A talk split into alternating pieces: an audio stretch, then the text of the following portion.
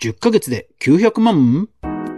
アメリカ・ミネソタ州に住むエリック・ソト・アヤラさんは元倉庫のフォークリフトオペレーター。副業で始めたハンドメイド販売で成功を収めました。彼が選んだハンドメイド市場はエッチー。入念に行った調査の末、彼が商品に選んだ〇〇が、なんと最初の10ヶ月で売上6万7千ドルの利益を出したとのこと。それでは早速学んでいきましょう。おはようございます。クリエイターのかぐわです。いつもご視聴ありがとうございます。それでは今日のお品書き。オーダーメイドの革財布販売。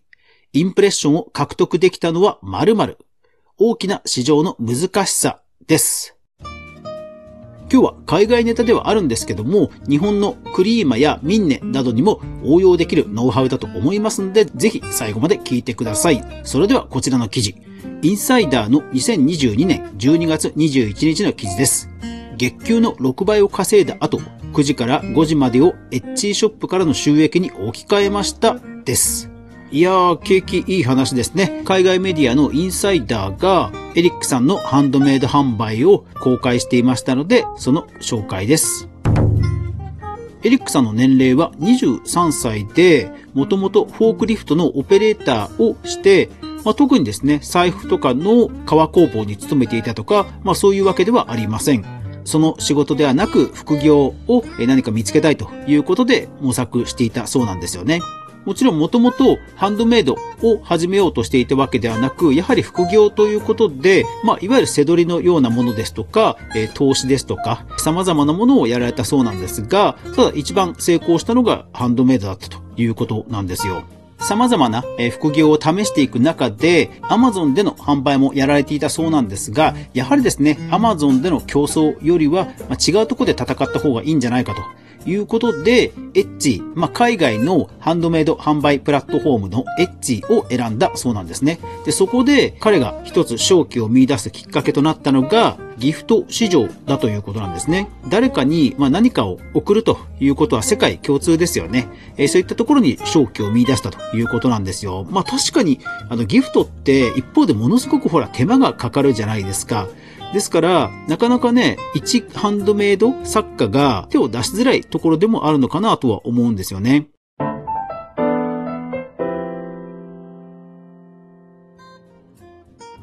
では、実際のエリックさんのエッチのショップ見てみましょう。プレミアムエングレーブという、本当に革財布で刻印がなされてるんですよね。これがまあ特徴かと思います。で、最近はですね、メタルウォレット、革の財布だけではなくて、本当に金属の財布なども扱っています。で彼の財布の特徴としては、レーザーを使った、えー、刻印を行うということなんですね。で、その刻印もですね、実はその文字だけではなく、イラストも描けるんだそうです。実際ですね、彼のショップには、こう、父親のギフト用に妻、本人、娘さんというようなイラストを描いた財布もありますし、恋人にキスをしてるというようなイラストをレーザー加工して描いている財布も載っています。これは確かに財布とはいえ唯一性、差別化されているなということを感じます。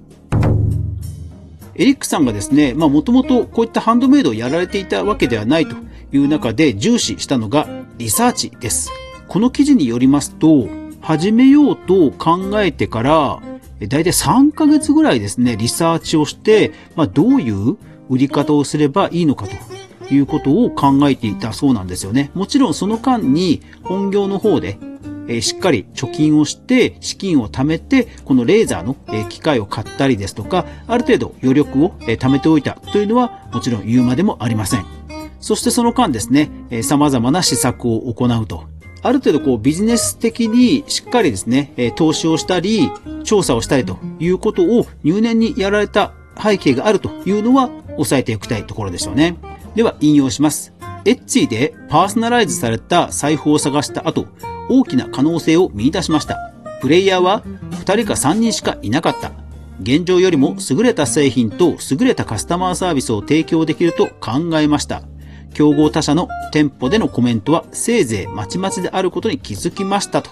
いうことなんですね。いやー、これですから本当にビジネスの本質的なところを捉えてるなと思います。競合がまずそもそも少ない。で、少ない競合があるんだけど、コメントを見ると、まあ、かなり課題もあるなと。つまり、競合に勝つためにはその課題を解決しつつ、プレイヤーが少ない時にどんどんいいサービスを提供すればいいんだという方向性が、ま見出せたわけですね。これがまず一つ目大きいところだと思います。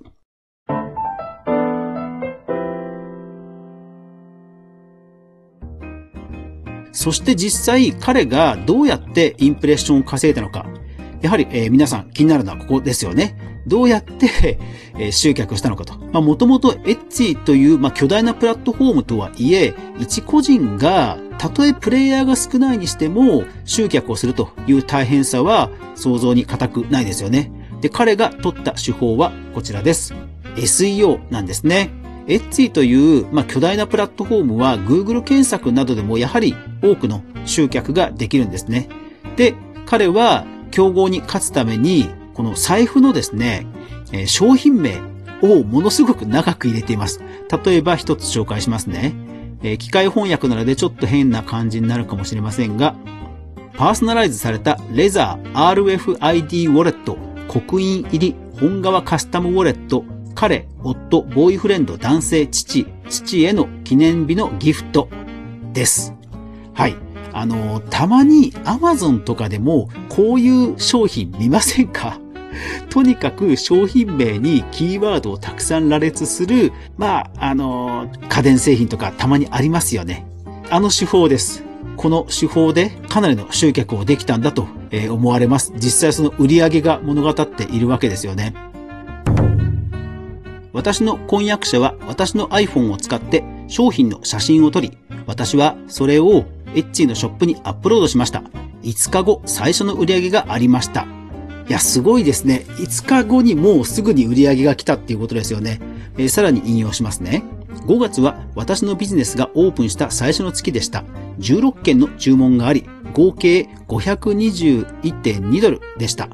そして、エッチーのメッセージを通じて顧客と連絡を取り合い、注文が発送された時に通知を送信するよう心がけましたと。競合他社は購入後3から5日で発送され、顧客は購入後2週間で受け取ることがあった。一方、私たちは翌日注文を処理していましたということですね。そうなんですよね。ですからその商品といっても価格が全てではないわけですよね。で、実際、彼のショップのコメント、レビューを見ますと、とてもいいサービスだというふうに書いてあるコメントが実はたくさんあるんですよね。パートナーと共に始めたレーザー加工をした革の財布の販売は、こうしてまあ軌道に乗っていくわけですね。いやー、ですからやっぱり SEO は本当に強力ですね。さて、一方でですね、2022年の12月の記事ではあるんですが、現在のエッジでレーザー加工をしてくれる革財布を検索してみますと、まあ結構いっぱい出てくるんですよ。実は今日のこの配信をするときに、エリックさんのその一時ソースを探したんですけども、実は結構苦労しました。ですから、エリックさんも先ほどの長いキーワードの羅列タイトルは、本当にニッチなところを狙ってでのタイトル付けだということが伺えます。逆に言いますと、レーザー加工の革財布ぐらいのキーワードボリュームですと、多分ね、もう今なかなか厳しいんじゃないかなというふうには思いました。実際そのレーザー加工の機械を買ってしまえば、まあ多分できることにそんなに差はないと思うんですよね。やっぱりそこが、まあ難しいところだなという気はします。ですから現在エリックさんは、革財布だけではなく、メタリックの金属製の財布などを、さらにブランドを横展開しているということを模索しているわけですね。はい。というわけで、アフタートークです。皆さん、自転車の鍵とか、家の古い鍵とか、なんか使わなくなった鍵って、どうしてます？なんかすごい突然なんですけど、結構鍵って捨てづらくありません？でももちろん鍵ってどこに刺すかがわからなければ別に鍵単体を誰かに拾われてもまあ全然セキュリティ上は問題ないんですけど、なんか躊躇しません あとはほら、スペアの鍵をどっかに忘れちゃうとかね。でですね、私の自転車の鍵、自転車の鍵って、あの、すごいちっちゃいじゃないですか。だから、鍵屋さんとかで合鍵ってなかなか作ってもらえないんですよ。で、1個の鍵が私、なんかね、あの、手に持つ平たい部分が折れちゃったんですよ、パキって。だから使えないことはないんですけど、ちょっとね、合鍵作りたいなと思ってたんですよ。ただ、今日ですね、たまたま、古い鍵をガサガサって入れてる本当に雑多な箱があるんですが、その中で偶然その鍵の合鍵を見つけまして、小躍りしました。いや、嬉しかった。そう、なかなかね、自転車の鍵って合鍵作ってもらえないんですよ。しかもなんかあの、ディンプルって言って、複製がしづらいタイプの鍵だったので、なおさらなんですよね。いやー、なんかね、月曜からちょ、ちょっと嬉しいことがあって、はい、幸せな気分になりました。一時ソースをちゃんと確認するメディア、クリエイターエコノミーニュースでは、かぐやが毎日、クリエイターエコノミーに関するニュースをブックマークしていく中で、心揺さぶられたものをお届けしています。毎日の収録配信、週に1回の無料のニュースレター、そして不定期のボーナストラック、3つの媒体で情報を発信していますので、ぜひ、フォロー、登録、よろしくお願いします。デスクワークが多いので、背中の筋肉とお尻の筋肉をなるべく動かすようなストレッチをたまにしています。というわけで、一週間頑張っていきましょういってらっしゃい